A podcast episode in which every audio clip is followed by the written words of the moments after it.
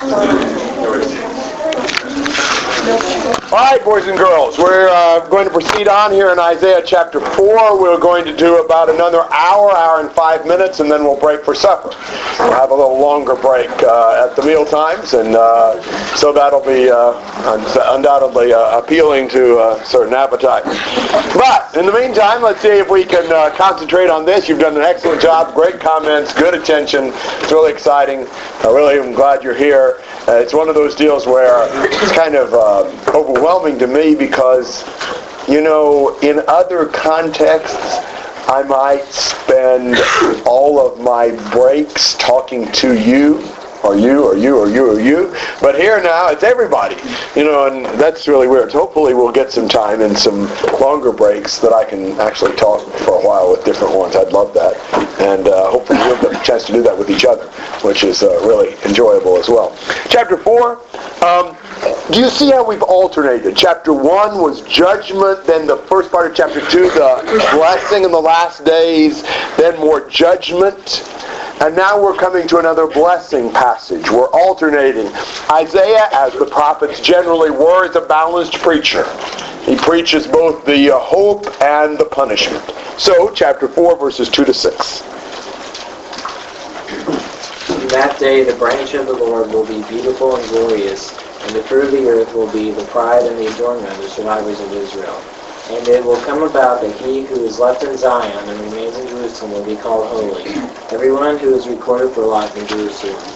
For the Lord has washed away the filth of the daughters of Zion and purged the bloodshed of Jerusalem from her midst, like the spirit of judgment and the spirit of burning.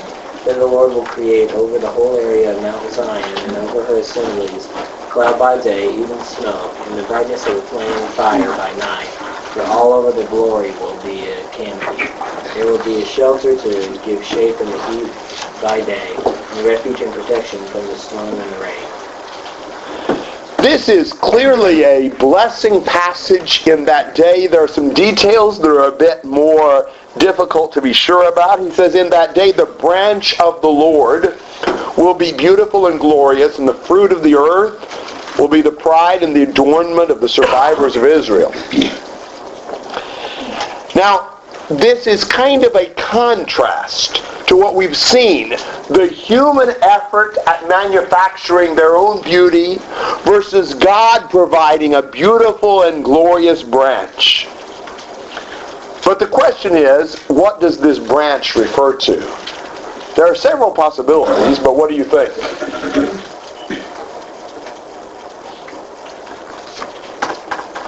About Jesus.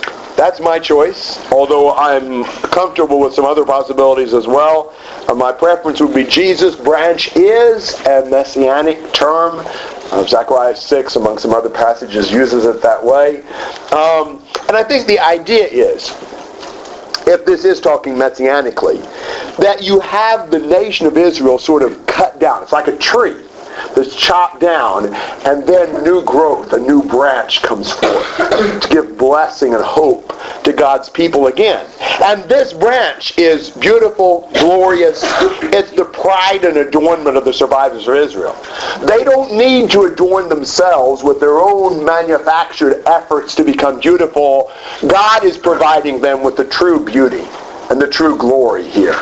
That's, I think, what you see. And uh, the, those who are beautified, those who are blessed by God, how are they in verses 3 and 4? What would you say about them? Holy. They're holy. Remember, God is holy. We're going to see that especially when we come to the section in chapter 6 that relates Isaiah's call. But his people are holy people. God is not especially concerned about us being happy. But he very much wants us to be holy. And to make them holy, what does God do?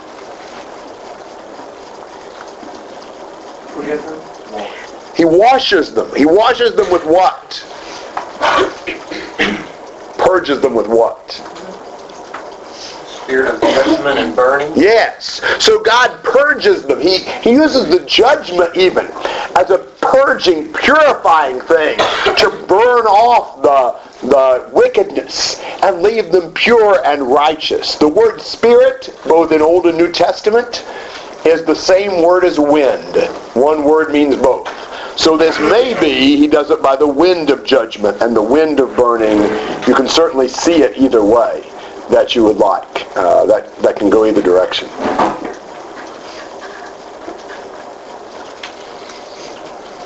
Comments and thoughts through verse 4.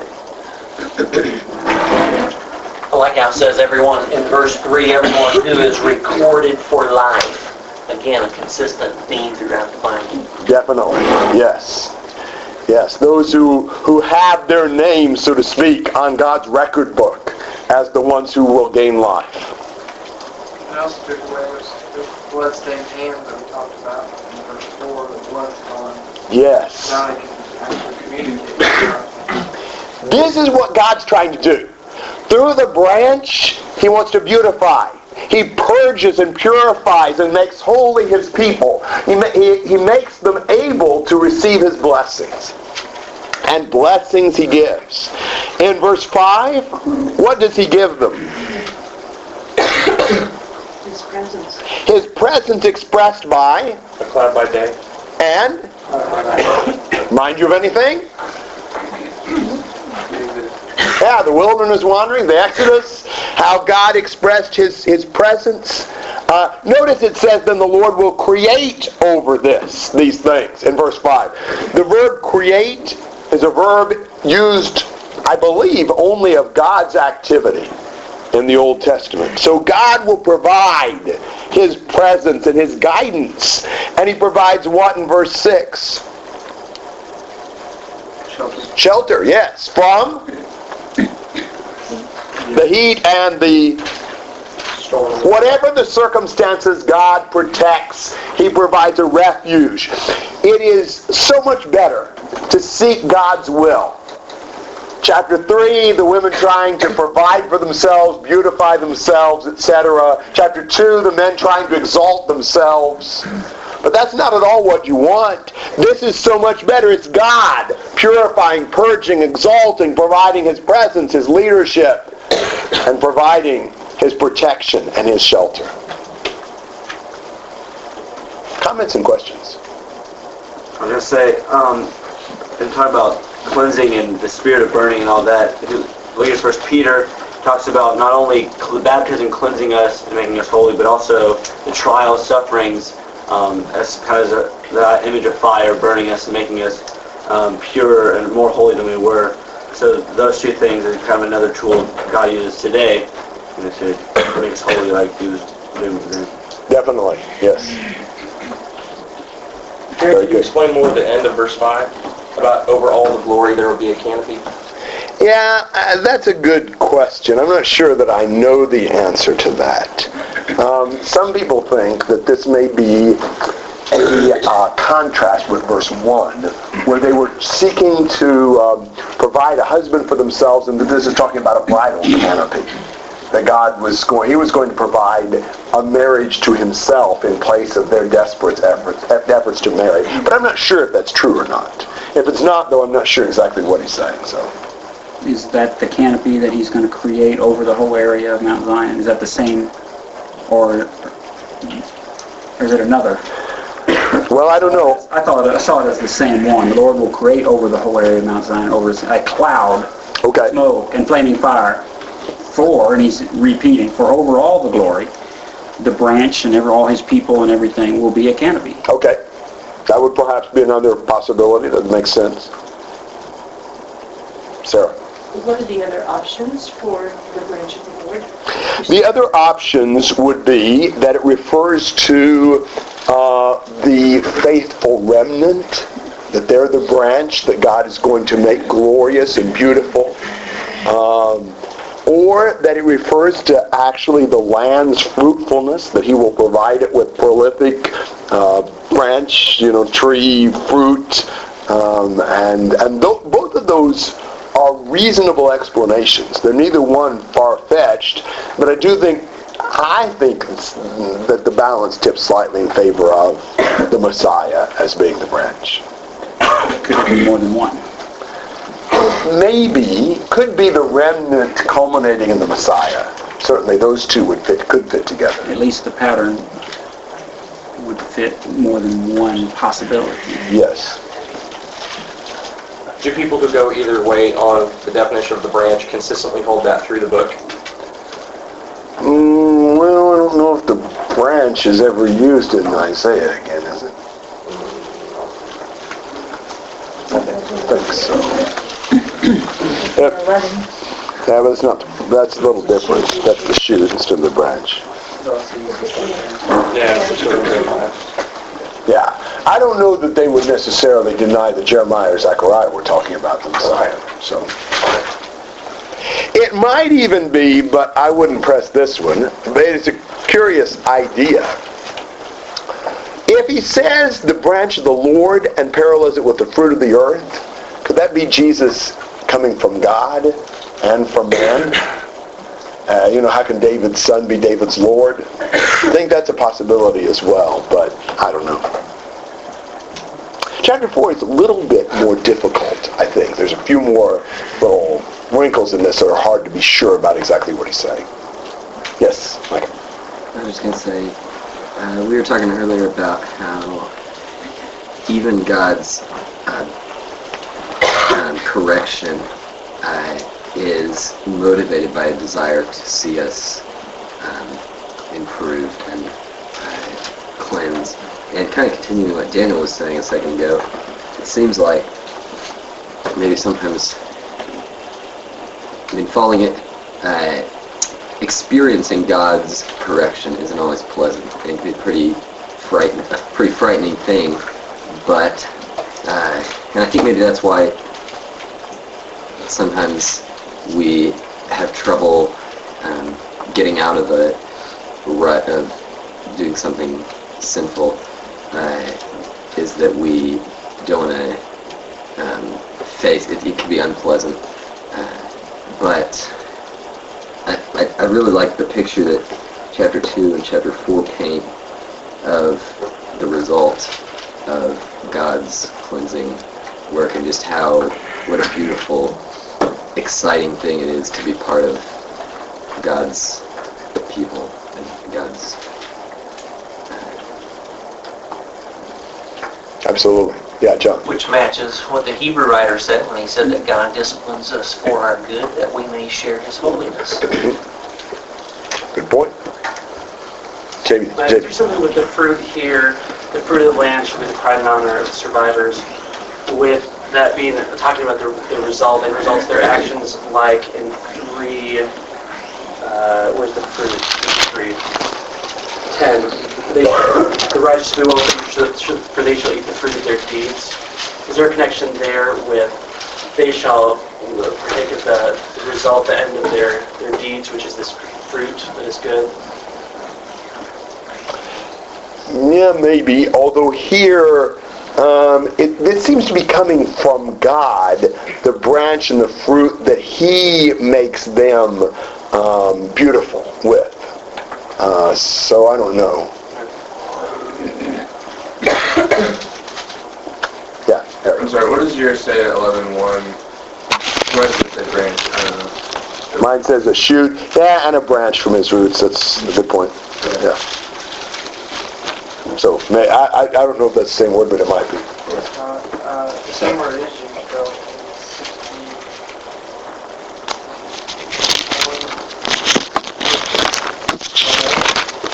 Bud in our or King James is bud.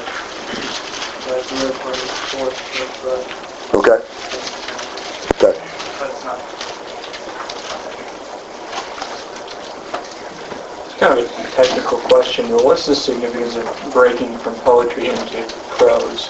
Which, before this has only been when he says, the Lord says, or this is the vision that I saw, or, or. Is, is there any significance to that, or is it just, Probably not a whole lot. Some of that is also our perception. You know, I mean, I don't know if I necessarily think that you couldn't write chapter 4 in poetry. right, well, I mean, the figurative language certainly doesn't stop. So, you know, I mean, that's almost a translator thing, whether or not they want to consider it poetry or prose. This is, this is essentially poetic in chapter 4 as well, in my judgment. It's not a narrative like we're going to have in some other passages in Isaiah. And that's why I asked about it. It just seemed kind of out of place to suddenly break into prose there. It might be better if it was set out as poetry. I hadn't really thought about it, but yeah. I mean, it's certainly very symbolic, and uh, I don't know. I I suspect it'd be as easily seen as poetry as it would prose. Good, good question.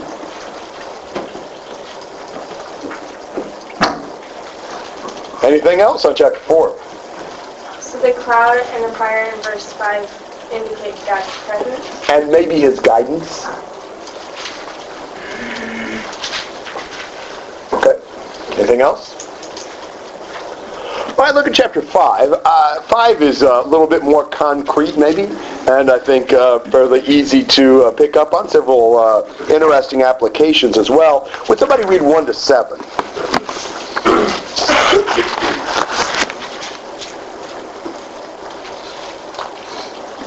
Let me sing now for my well-beloved, a song of my beloved concerning his vineyard.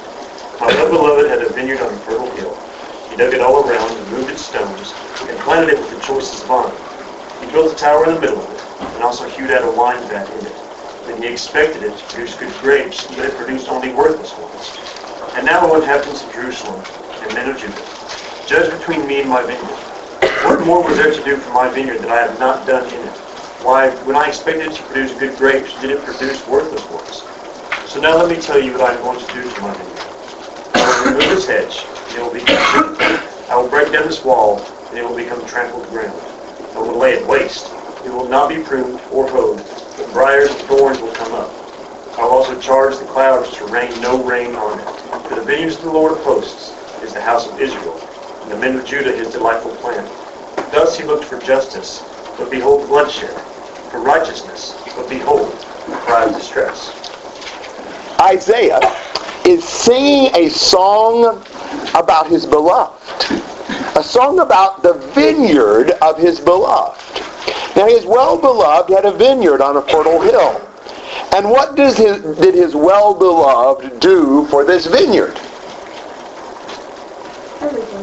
Yeah, that's pretty much it. How many verbs of blessing for the vineyard do you have in verse 2? He did what? He dug and removed or cleared and planted and built and hewed out. All right. So he did five different things to see to it that he took the best of care for this vineyard. He did everything you could ever want to do for a vineyard. He did. He provided lavishly for this vineyard to be, uh, you know, just cared for in the very best way. And what was he hoping for? Good fruit. Yeah, good grapes. Like grapes? Sure. Yeah. Good ones. Sour ones? No, we want good ones. That's what he wanted. But the vineyard produced what kind? Worthless. Worthless. It tasted terrible. Bad when you do all this work and every grape sour. So, the case is presented to the inhabitants of Jerusalem and Judah as if they were sort of the jury to decide between the well-beloved and the vineyard. Now, O inhabitants of Jerusalem and men of Judah, judge between me and my vineyard. What more was there to do for my vineyard that I have not done in it? Why, when I expected it to produce good grapes, did it produce worthless ones? You know, he's sort of calling the court into session and saying, you know, you judge, tell me, did I fail my vineyard? Was it my fault? And uh, he goes ahead and uh, more or less tells what he's going to do. So now let me tell you what I'm going to do to my vineyard. Well, look at the verbs. I will do what? I will remove its hedge and it'll be consumed. I will break down its wall and it'll become trampled ground. I will lay it waste. I, I, he will cause it not to be pruned or hoed so the briars and thorns come up, and I will also charge the clouds to rain no rain on it. So five verbs of punishment. And uh, maybe you didn't know who the beloved was until you get to the end of verse 6. What gives that away? It kind of says it. What? it what? It says it. It says for the vineyard of the Lord. Well, yeah, in seven, but what, what gives it away already in six? Only God clouds. Yeah, just who else could tell the clouds not to send rain on the vineyard? So clearly the vineyard owner, the well-beloved, is the Lord. And he gives that explicitly in verse 7. The vineyard of the Lord of hosts is the house of Israel. This is kind of like Nathan. You are the vineyard in this case. Because God had gone to great lengths to care for and provide for and bless his people. And what was he wanting from them? Good fruit. And what did they give him? Bad fruit. He looked for justice, but behold bloodshed, for righteousness, but behold a cry of distress. Actually, if you read Hebrew, I understand those are sort of puns in Hebrew. Tons of puns in the poetry of the prophets. Unfortunately, it's hard for us to get the same thing out of it. But I'll give you one possibility to just kind of give you the flavor for it. Then he looked for uh, measures, like measures of justice. He looked for measures, but lo, massacres. He looked for right, and behold, riot. Gives you the idea. So um, they didn't give what God was looking for, and they didn't correspond to all the work he invested in this vineyard. Comments and questions? Say. I understand the my well-beloved being God and the vineyard being the people, but that's on a very fruitful hill. What does he mean by that? Does he mean their hearts? What does he mean? Well, maybe just a good place for vineyards to grow. So it said, does it symbolize something? I say no. Now, people could make any of these symbolize something. But my take on 1 and 2 is that this is parable imagery. We've always got that debate. You know, you, you give an illustration. Are there specific things that the, illu- you know, details in the illustration refer to or not? Could be.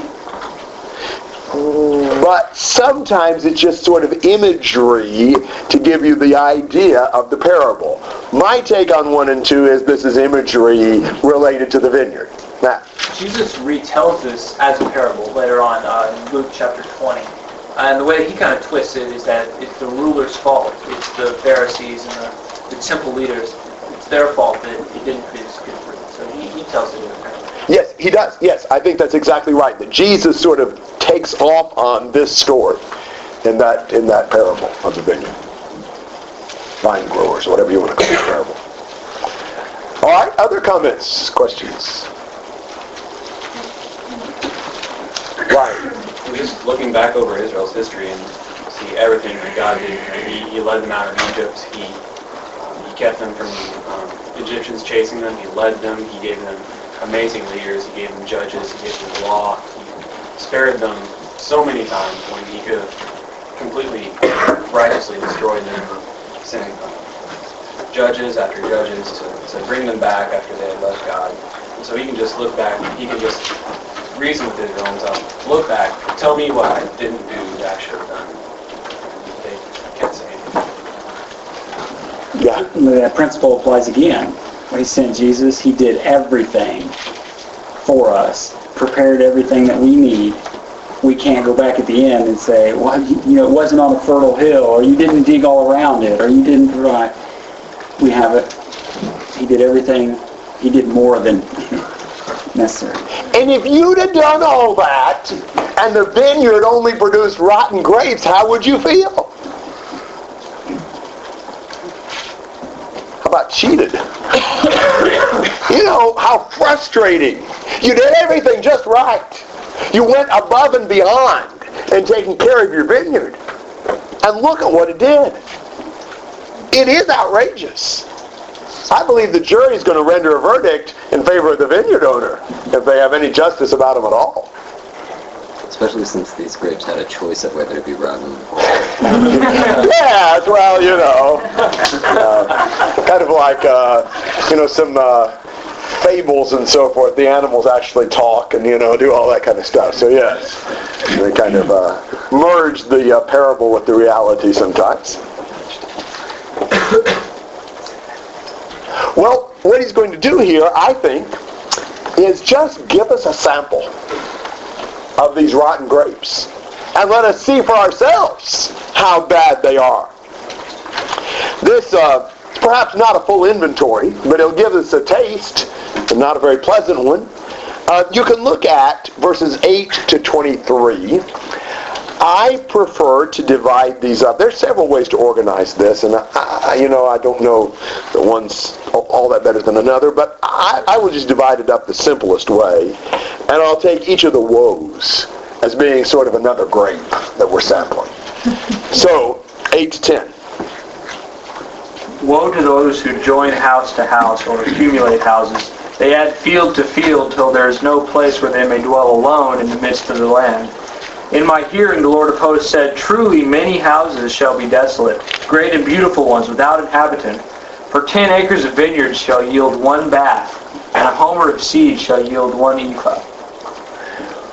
So he is giving a woe to those who add house to house and join field to field. What's bad about that? Buying up some acreage. Good. Really, it's at, it's at the expense of God. How so? Well, if you're focused on you know, material things and earthly things, you're, you're not focused on heavenly things. Well, I, that's a point. I think you can make that a little stronger in a way. Well, they're probably evicting people from the lands they're buying, begin the mistreatment of the poor and misfortunate. Possibly, but he doesn't really say that here.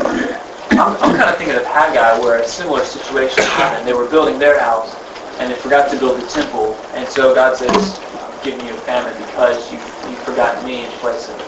I mean, that's good. I'm just not sure that's so much his point here. Maybe it's related. What does it mean by until there is no more room? Well, I suppose until they bought up everything, basically. They were to leave some of the produce and such like that for the poor and for those to come along and glean. Is that tied in with this perhaps? I don't think so. But something is. We're forgetting about something, Sarah. Well, I was thinking about the land inheritance, that each tribe and each clan and each family had a piece of land. And you could buy and sell the land, but it wasn't yours in the end. So if you're accumulating all of this, you're trying to take the land from the brothers. Yes. Yes. I think that's the idea. God was the ultimate owner of the land. He allotted it to various families. They could long-term lease it until Jubilee, but they couldn't sell it. But these land-hungry, greedy uh, people are buying up houses and lands that they had no right to buy up because they didn't belong to them. They were given by God to other families. So I think it is that they're greedy, but they're subverting the order of the allotment of the land. That's what I think the problem is. And the punishment is sort of appropriate. What's the punishment? All of their houses will be desolate. Yes, uh, there, there won't be anybody in them. you know, they buy up, buy up the houses, but they'll be gone and won't get to inhabit them. And the fields, They don't yield. yes. So they don't really have the chance to enjoy their ill-gotten gain. Jerusalem becomes a ghost town because they have been too greedy, so what they have is taken away. That's the way I prefer to read that. You can think about it. Comments and thoughts on anything through 10. It's a scripture reference for how we're supposed to divide the land. Well, yeah, there's lots of scripture references. I mean, I would go back to Joshua 13 and following with the division of the land.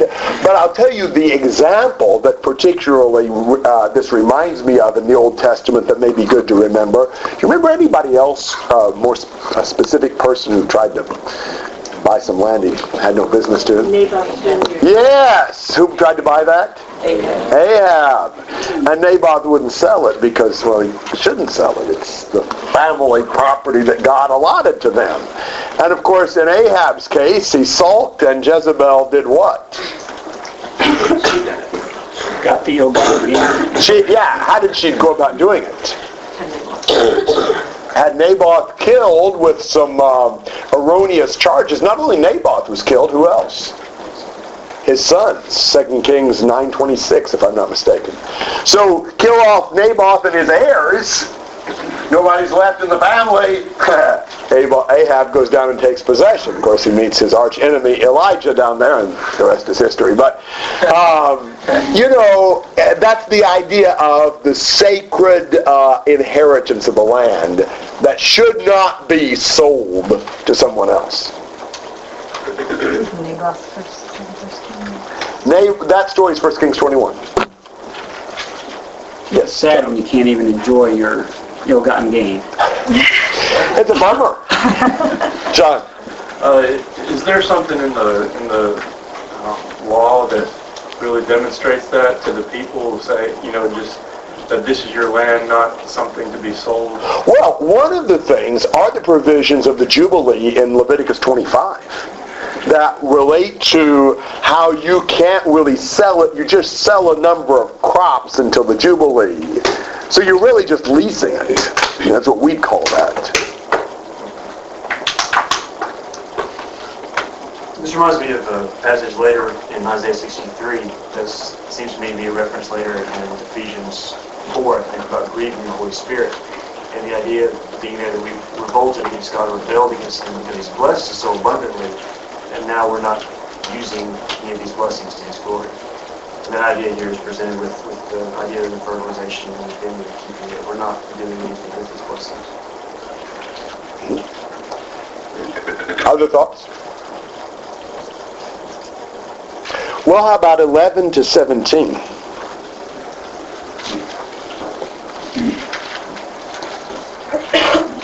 Woe to those who rise early in the morning, that they may run after strong drink, and tarry late into the evening as wine inflames them. They have lyre and harp, tambourine and flute, and wine at their feast, but they do not regard the deeds of the Lord, or see the work of his hands. Therefore my people go into exile for lack of knowledge. Their honored men go hungry, and their multitude is parched with thirst. Therefore Sheol has enlarged its appetite and opened its mouth beyond measure, and the nobility of Jerusalem and her multitude will go down, for revelers and he who exalts them.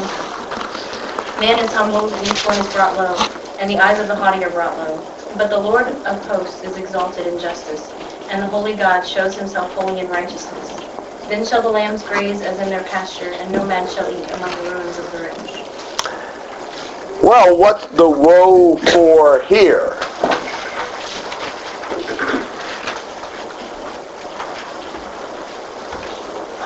Excessive drinking and partying. Yes. These people are, well, I really appreciate them in the end of verse 11, or uh, first part of verse 11 actually. They rise early in the morning.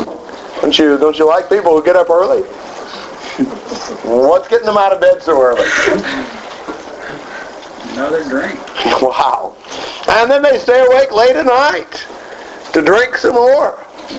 And uh, their banquets are just partied up. Lyre, harp, tambourine, flute, and wine. You know, pretty much take some alcohol at any of their, uh, um, you know, parties to really get things, you know, happy and, and all that. But that's what you see is these people who are focused on pleasure, leisure activities, more and more revelry and carousing and wine.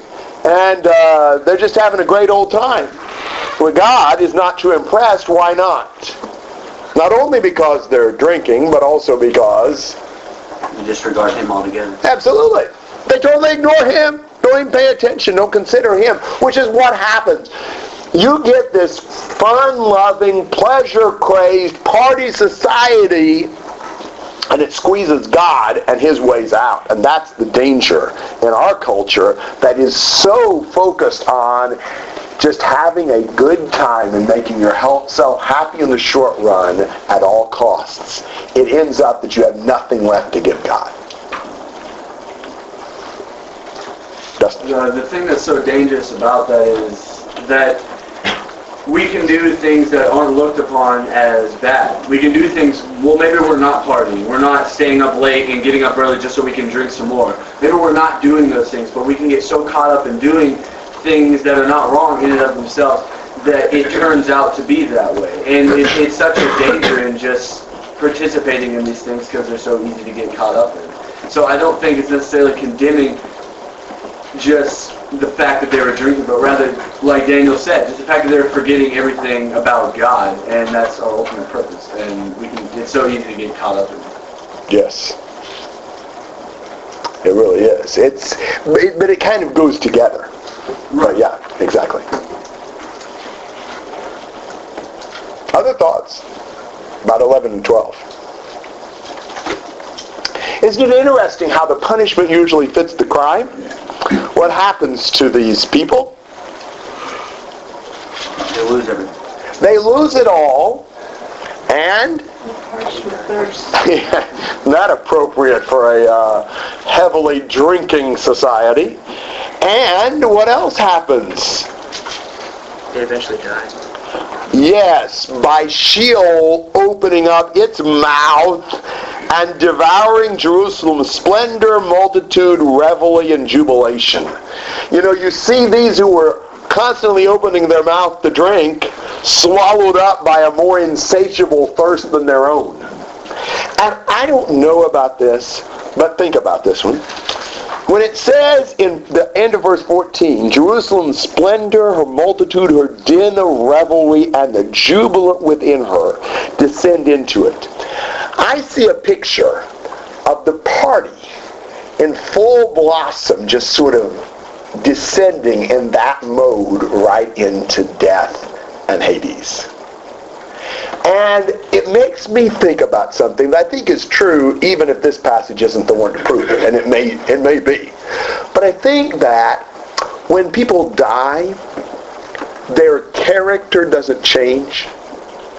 This party mentality of these people, that's what swallowed right into Sheol. I, I particularly like the story of the rich man and Lazarus as an illustration of that. Now, it may not be the main point of the parable, but I think it's it's a valid point. That rich man, how how do you see him after he dies? What's he thinking about? Immediate. His thirst and his family. And how's he looking at Lazarus? Send him to get a drink, some water. Send him to warn my brothers. I don't think he changed any.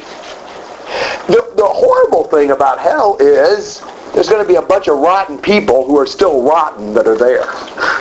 You know, I don't think their character ever changes. That's what it looks to me like. And so these people who are party animals end up descending into death. God showing himself holy in his judgment. And you see just, you know, uh, grazing ground where they used to party. Comments and questions?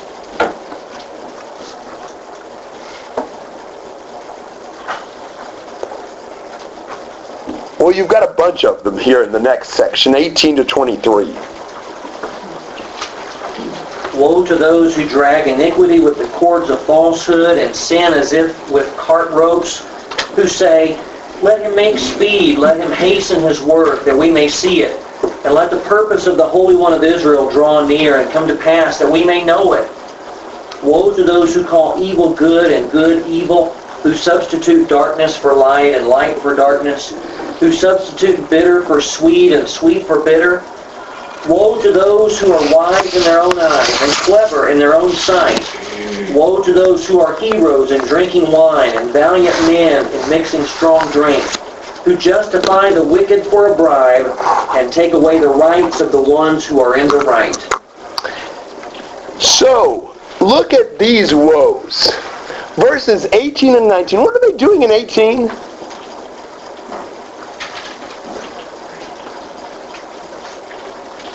Are they dragging sin? Yes. Well, that, that's a weird picture. What do you see in that? They're challenging God. They are doing that in 19. What do you see in 18? Sin can't keep up. Mm, maybe. Maybe they have so many they have to have a cart that they pull. That's an interesting idea. Like a pet? Mm, I don't know. Sin is how they live. It's they're dying for it, I guess. They're forcing themselves to sin. Yes, I view these as hard-working sinners. They strain and struggle to sin. I mean, they drag it around. They're so attached to it, they'll go to all lengths to make sure they've got as much sin with them as they can. You know, that that's the picture I see in that. They, it's very cynical, almost sarcastic. You know, they, they, they, they'll just do anything to get, to get sin. And then they look at the Lord and what do they say? Bring it on. Yes, I think so. Almost daring God to punish them. Let him make speed. Let him hasten his work. Let him see it. Let the purpose of the Holy One of Israel draw near and come to pass that we may know it. He's going to punish us. Hey, bring it on. That's horrible. Man, that is frightening. The arrogance and the pride, the stupidity of challenging God to punish.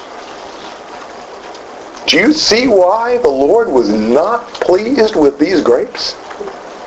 Whoa. And in 20, what were they doing?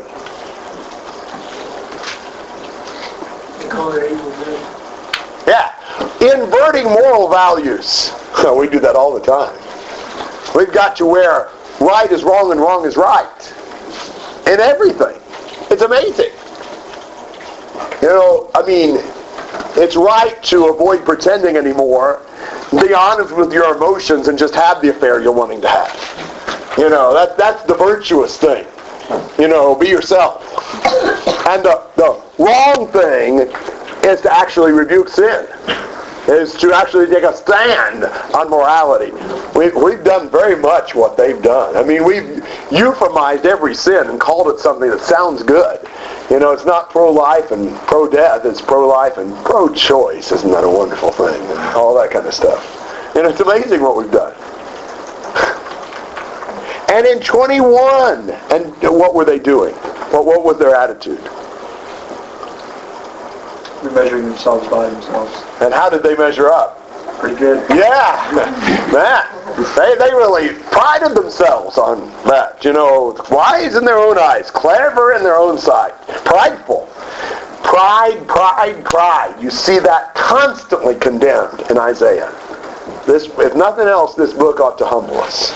And 22 and 23, uh, what are these heroes good at? Holding their liquor. Yeah, if there were certificates or medals for that, they'd, they'd be, uh, you know, champions. Uh, it's their only area of expertise. They can they can hold a lot of a lot of alcohol before they go under the table. Um, and and and actually, apparently, they are are judges or leaders because in their drunken stupor they justify the wicked for a bribe and take away the rights of the ones who are in the right. These are horrible grapes. No wonder, after all that time and energy, the Lord was sick to death with the outrageous behavior of this vineyard.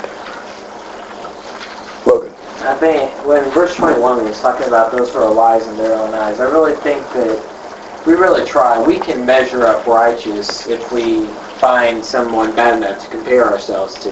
Because I think there's a lot of us that try to compare ourselves to somebody like Saddam Hussein or some Osama bin Laden and say, well, we're doing really good. We always pick somebody worse than us if we try to make a comparison, don't we? We, we just, we never choose somebody that's, we never choose a goal real high, it seems like.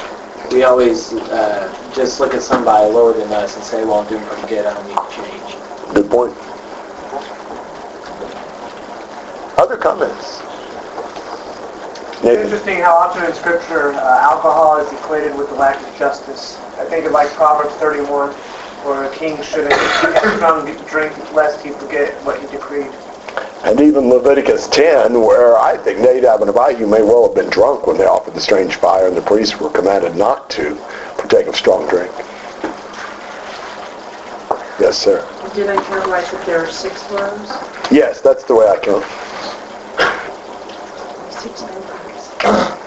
Um, really two things. One's a question, one comment. Uh, uh, again in verse 18, if these people that go out of their way to sin, is that what you're saying? Yeah. they, they, they, they really, uh, they, they spare no effort It's really virtuous out there, don't you think? Yeah, never heard of a hardworking sinner, but Dil- diligent sinners. um, I've heard everything.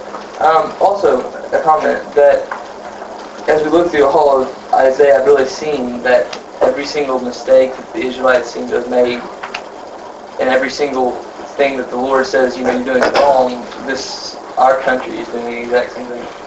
How much longer is it going to take for us to be judged as Israel was? That should be a warning sign to us. Very good. Yes, John. When we see this disrespect that they're showing, I mean, in so many ways, the kind of bring it on attitude that they're having, you know, just calling God to, you know, do what he does or, you know, just calling God out pretty much, tempting him. Um, you know, I can't think of, you know, you know people like that and the, the arrogance in that, and you wonder where it comes from. And I think it's just lack of knowledge of God.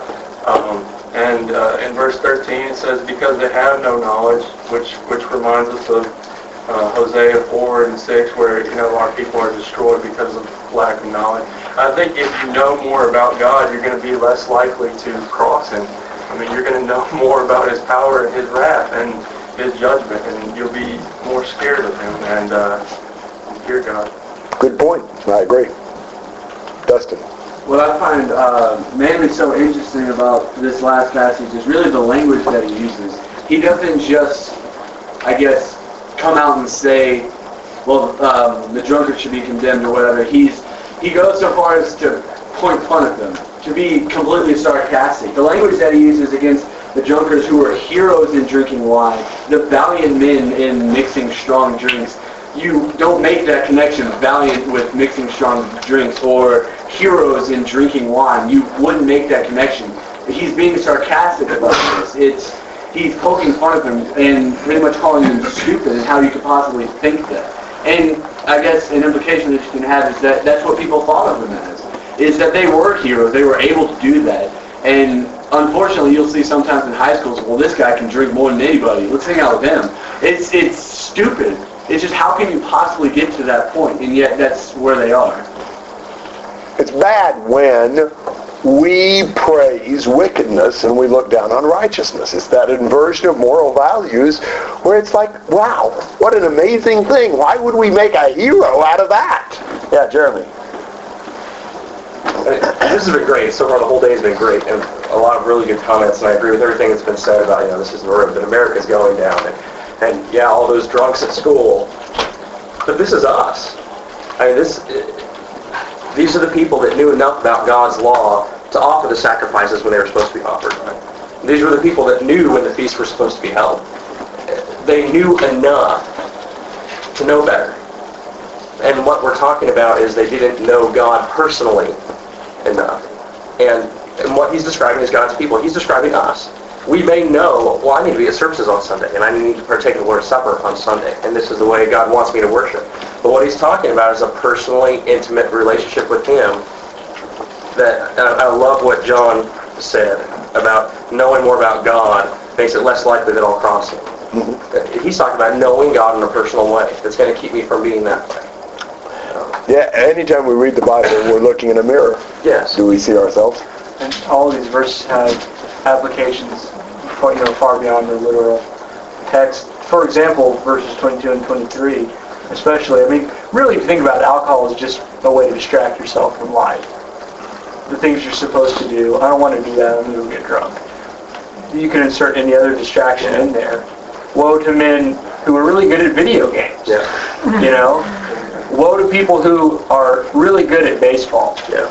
And spend all their time doing that because they're they're wasting their life. They're wasting their resources doing something that is not going to help them. And when they do that, they get a skewed perspective of reality when you focus exclusively on something that's not worth it. And you justify the wicked for a bribe to take justice away from the righteous. It's amazing what we really want to be champions in, isn't it? That's amazing. Sarah and then Daniel. Or- Um, yes, Sarah. beating this verse to death. Uh, the hero, the heroes in drinking wine and the valiant men in mixing strong drink. That made me think back to chapter three, where God took away their leaders, their heroes. They, this is this is what they had left to look up to. I mean, they couldn't look up to someone who was a mighty warrior for God's cause or any cause, but this is all that they had. I, I think that might sort of play in there. This is all you got. So you're going to find, you're going to reach for a hero of some kind to look up to. Uh, so that's why people today will look up to people who are really good at drinking wine and mixing strong drink and not much else. Yes. Good point.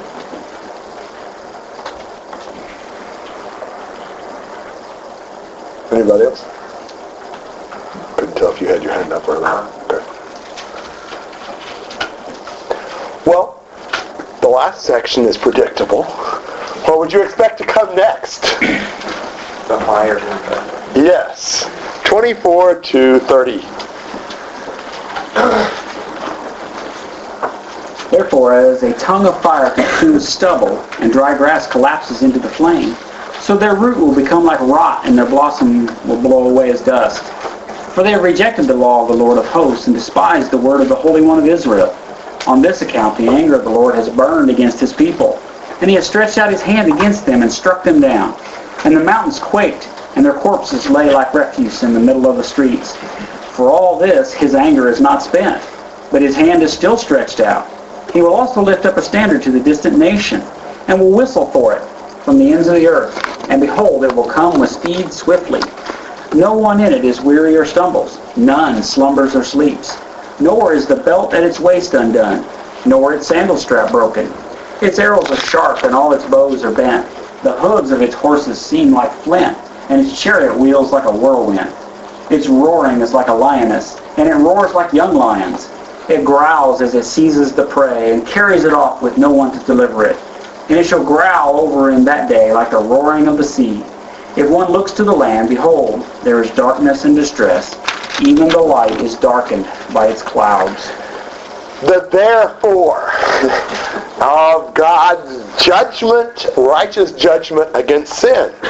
Therefore, what does God do? It's fire. He burns them up, dries them up, blows them away.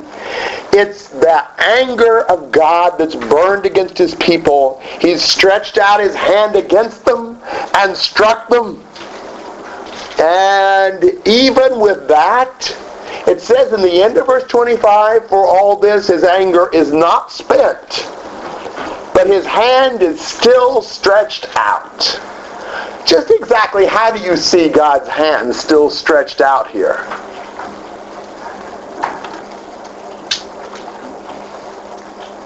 What does that mean? Cannot escape his judgment. There's more to come. Yes. Sometimes you see God's hand as a hand of blessing or a hand of, you know, entreaty. This is the hand ready to spank him again. You know, he's beaten him already, and he's going to do it again. So this is, yes, he devastated them, but no, that's not all the punishment that's coming. It's going to get worse. So in verse 26, I love this. What does God do to get the army, the invincible army to come? Whistles. Whistles or lifts up the flag. And the army comes. What kind of army is this anyhow? The end of the earth. Yes, far, far distant army. Ready. Very prepared. Fast. Fast, speedy. Tireless. Stamina. Loud. Yeah, loud. Unstoppable. Yes, unstoppable. Disciplined. You know, I mean, they march in rank and they don't miss a beat ever. You know, this is a well-oiled military machine.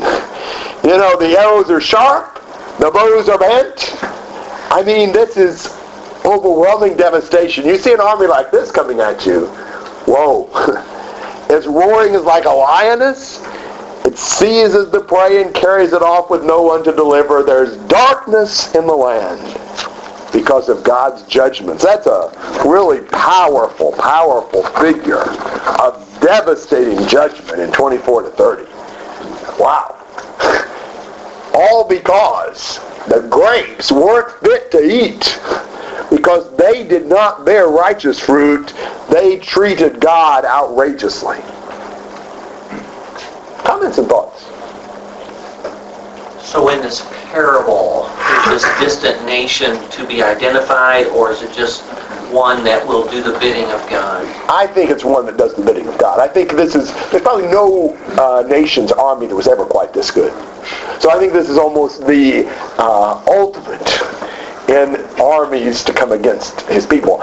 In actual practice, God used the Assyrians and he used the Babylonians and he used whoever he wanted to use. But I think here we're just almost seeing it abstractly. In Revelation, you have 200 million. Yeah, fire-breathing horses. You what?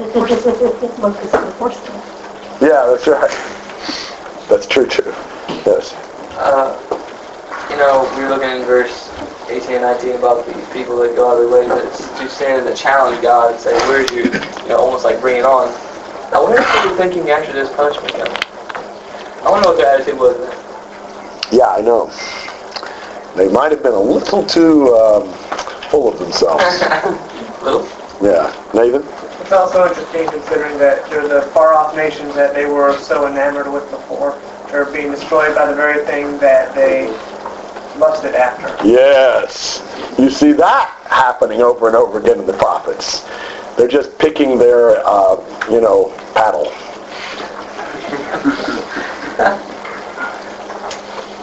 Other comments and questions? Yeah, I think Ahaz really, really does what Nathan was saying. He, uh, to try to help himself out against the uh, Syrians, kind of chapter 7, but he helped himself out against the Syrians.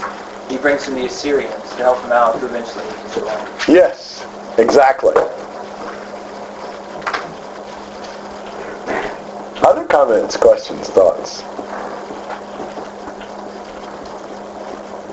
All right, we're going to pause here, and uh, I'll talk to you for a couple minutes. We've got about a little bit of time before we uh, actually eat, but this is a good stopping point, so uh, you want this?